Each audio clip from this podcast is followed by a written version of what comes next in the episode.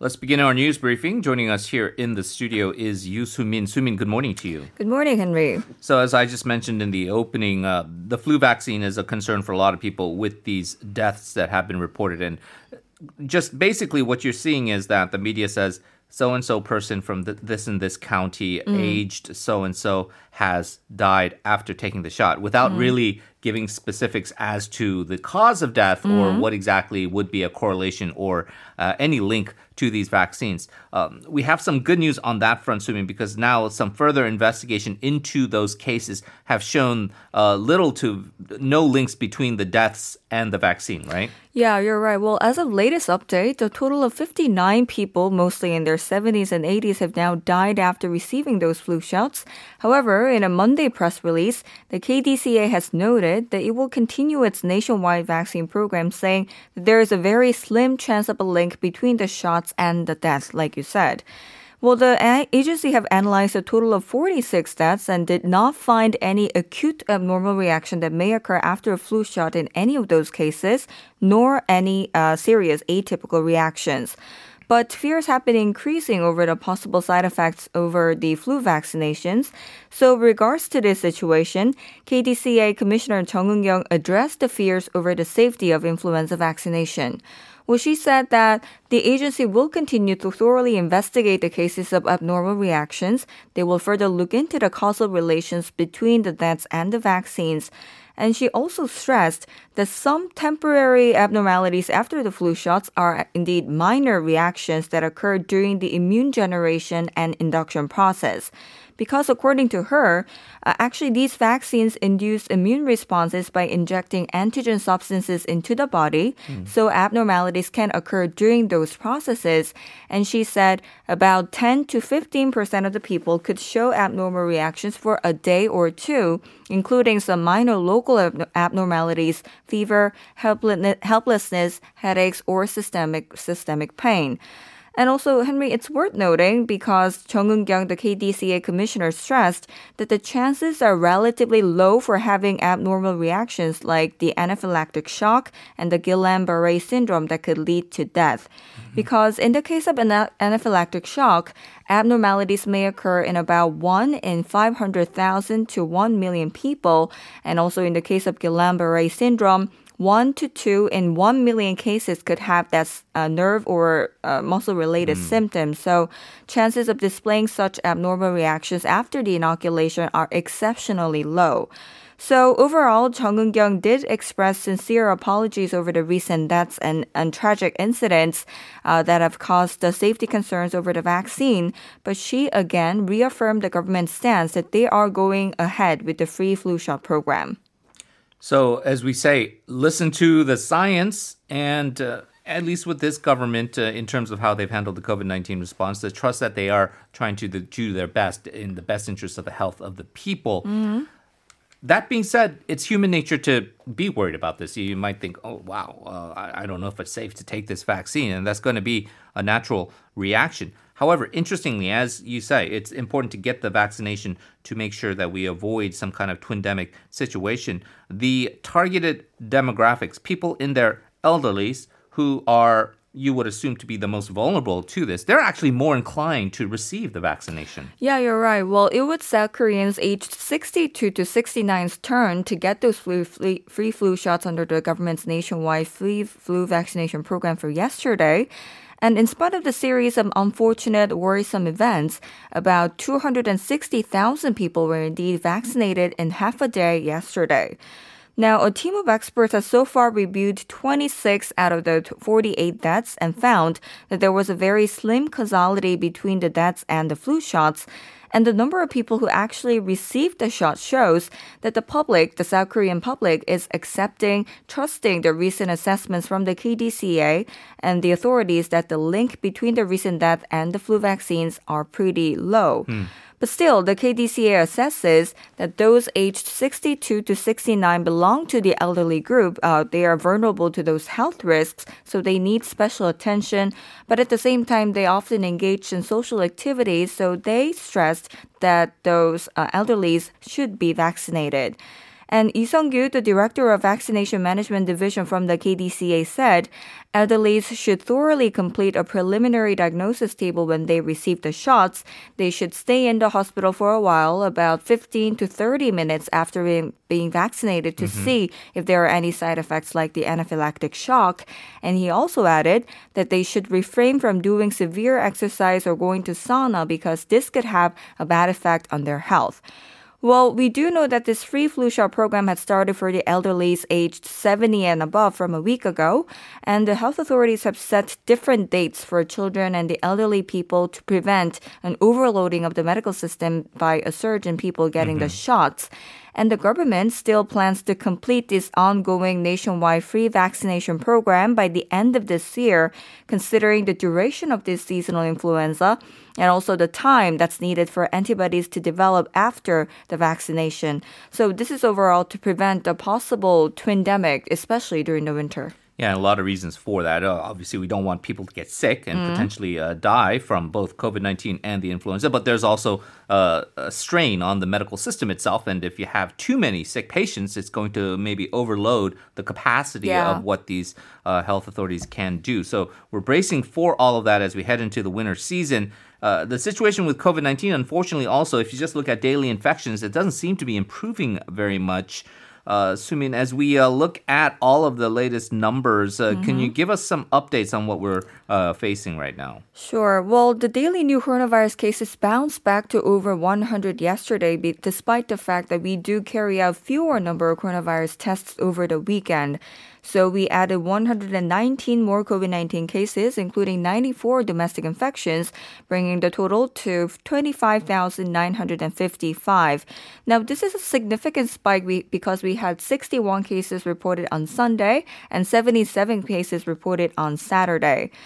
Well, the KDC attributed to the latest uptick in the rising number of cluster infections at medical facilities like nursing homes, senior care centers, and also some small family gatherings in the greater Seoul mm. metropolitan area. Well, the health authorities have been conducting the COVID 19 test on all patients and people working at those nursing facilities and mental institutions in the greater Seoul area since October the 19th. So we are correspondingly seeing a rise, an uptick from these medical institutions. Namely, uh, those cases traced to a nursing home in Namyangju, Gyeonggi-do reached 59. Uh, that was up 10 from the previous day. And also, a total of 40 COVID 19 cases have been traced to a private gathering in Gurogu, Seoul. Not to mention these cases linked to Bucheon's Ballet Institution has so far reported a total of 27 new cases. And also, Henry, we do have Halloween coming mm. up this weekend. So the possibility of this mass transmission among clubbers is also another major concern. Because if you think about it, back in May, uh, this major cluster infections from clubs in Seoul's nightlife district of Itaewon uh, did was was a really concern among yeah. the health authorities because we had we had around 270 cases right. that could be traced to this group infections. Right, and uh, here in Korea, Halloween much more an adult holiday rather than like a, a kids holiday. Although it's becoming more and more popular, so you do want to be careful there. So, uh, assuming if you're going to be wearing that uh, Black Widow costume on Halloween day, please be mindful no. of the spread of, of the virus. Not.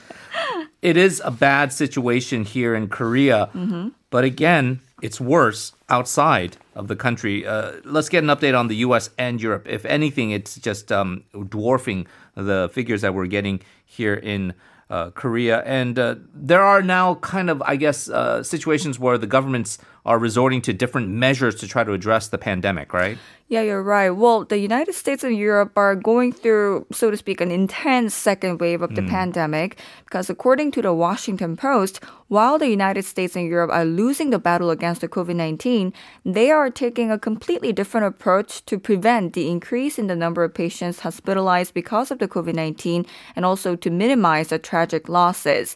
Well, if you first take a look at the situation in Europe, it's really grim because France actually reported a daily record in cases this past Sunday. And also, the cases in Poland doubled in less than three weeks. And the country's president, the Poland's president, now has the coronavirus. Mm. And also, in the case of Czech Republic, more than 250,000 people are infected. And this is a significant proportion because this is a country that has 10.7 million population. And Europe actually took to stricter measures like lockdown and shutdown measures or new rounds of curfews during the initial wave of this pandemic. And Europe had quite been reluctant to impose these lockdown measures because of the economic ramifications. But because of the worsening situation these days, a nighttime curfew is now in place between 11 p.m. to 6 p.m. 6 a.m. excuse me in all of Spain's regions except for the Canary Islands and Italy also has announced a quasi blockage level restrictions that limits the business hours of restaurants and bars to 6 p.m. from the 26th and also Poland signaled more curbs may come up down the line and Belgium not to mention is mulling a lockdown down the line. Well, like you said, Henry, the situation in the United States is not any better than that in Europe because on Friday, last Friday, the United States recorded a record single day high of more than 83,000 new cases. And the next day, it was just 39 cases short of the previous mark. So with this situation, President Trump's White House Chief of Staff, Mark Meadows, said this past Sunday on CNN's State of the Union that they are not going to control the pandemic. So this was him suggesting mm. that containment was not a central plank of the White House strategy. He also insisted that the U.S. authorities were going to control the fact that they get the vaccines, therapeutics, and other mitigations. So this means that they will secure some proper mitigation measures, but they would not resort to like lockdown measures that could have a negative impact on the economic front. So we're seeing some different strategies yeah. being implemented in different continents. I mean, it's a different country, different political situation, but it, can you imagine President Moon saying, to everybody here in Korea, we're not going to control the pandemic. We're just going to rely on no, vaccines. It just mm. it just wouldn't fly at all. So uh, the situation in Korea is different politically, and politically speaking, the big issue right now is uh, Justice Minister Choo Mi-ae and this ongoing standoff with mm. the Prosecutor General Yoon Suk-yeol. Uh, we had late last week the Yoon Suk-yeol testimony to the national audit. Uh, it was uh, pretty fiery and uh, somewhat controversial. Uh, yesterday, it was Choo Mi-ae's turn mm-hmm. to uh, attend the parliamentary audit and really an extensive point by point rebuttal of all of the points or arguments that the prosecutor general was making, right? Yeah, right. Well, Justice Minister Choo Mi-ae used quite strong wordings and she defended her decision to remove Chief Prosecutor Yoon Suk-yeol from the investigation into the Lime hedge fund scandal. Well, like you said last week, uh, Justice Minister ordered the top prosecutor to recuse himself from the investigation into the high-profile financial fraud case surrounding the Lime Asset Management, blaming the failure on the part of Yoon Suk-yeol to conduct a thorough investigation into the opposition politicians and prosecutors who are allegedly implicated in the case. Well, Justice Minister was quoted as saying that Yoon Suk-yeol, the chief prosecutor, crossed the line as the chief prosecutor, who is supposed to remain politically neutral. Well, she did apologize as the one in charge of the prosecution's overall operations. And also, when she was asked about the reason behind the decision to abolish the prosecution's team specializing in security crimes that investigated the case, she claimed that the collusive ties between the prosecutors, investigators, and the prosecutor turned lawyers were rampant here in South Korea.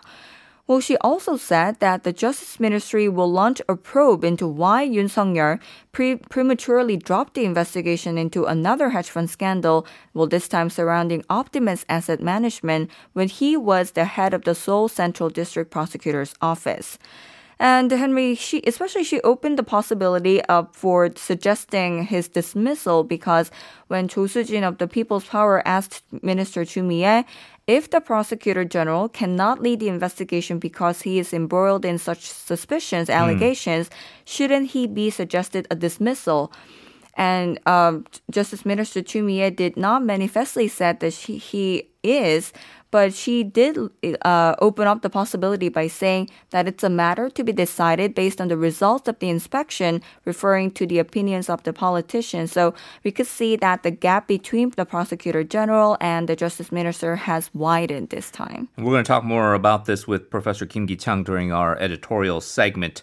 Let's switch gears because we're going to stay with the parliamentary audit session. Uh, mm. Lee a lawmaker from the People Power Party, asked the Foreign Minister Kang Kyung-hwa some questions related to these uh, sexual misconduct allegations in her office and how the government has been handling uh, another issue, which is the release of the contaminated Fukushima water off of Japan. Tell us what she had to say. Right. So we saw a series of sexual misconduct cases that have uh, unfortunately occurred at South Korean missions overseas, like Nigerian embassies.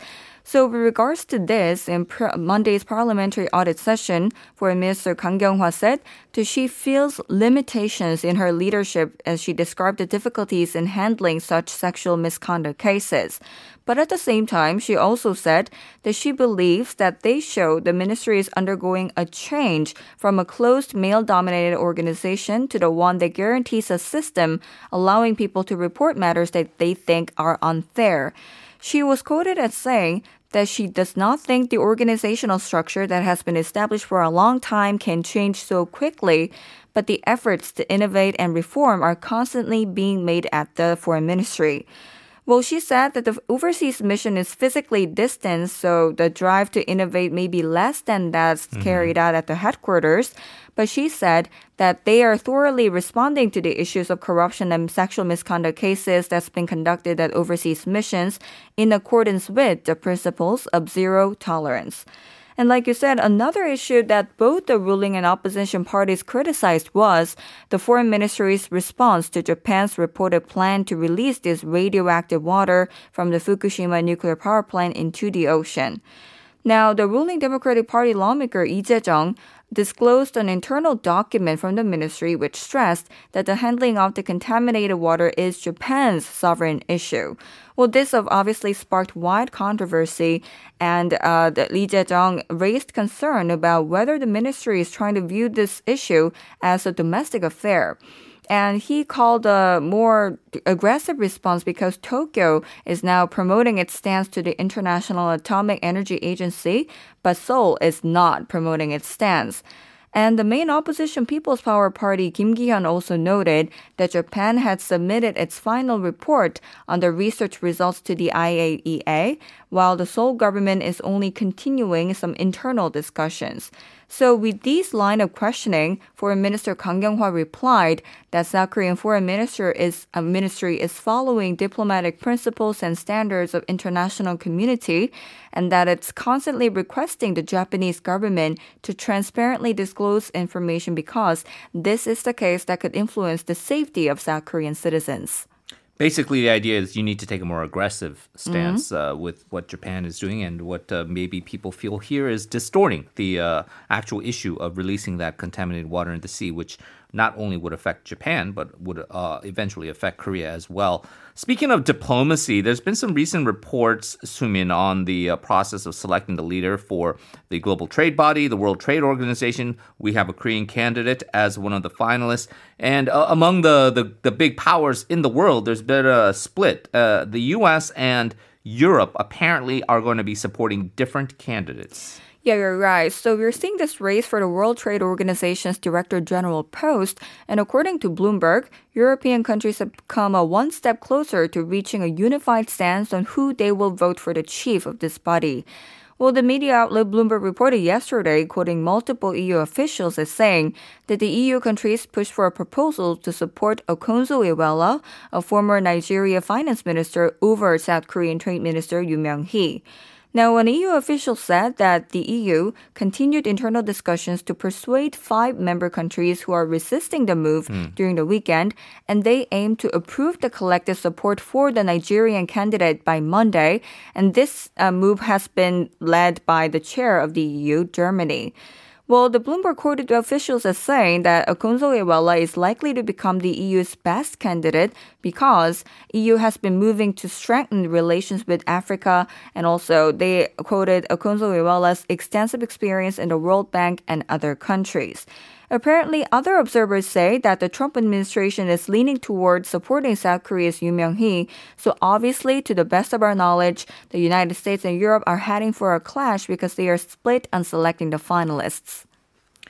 It is not going to be an easy election. It's certainly not a, a one sided situation at all. It's almost split 50 50 if you look at this. And uh, we reported yesterday about how Japan, and maybe to the uh, opinion of a lot of people here in a more petty way, has mm-hmm. decided to uh, support the Nigerian candidate over Yu Myung hee. Uh, bottom line, it will come down to the votes uh, with uh, how each of these countries stand hopefully there will be a consensus early on. Uh, I know that the patriotic uh, inclination is that you want the Korean person to win, but the Nigerian candidate also has some qualifications as Right. well. So certainly we have to keep our eyes on it. Well, Sumin, you're right. We were out of time, and uh, we're going to have to leave it there. Thank you as always for joining us. We'll talk to you again soon. Thank you, Henry.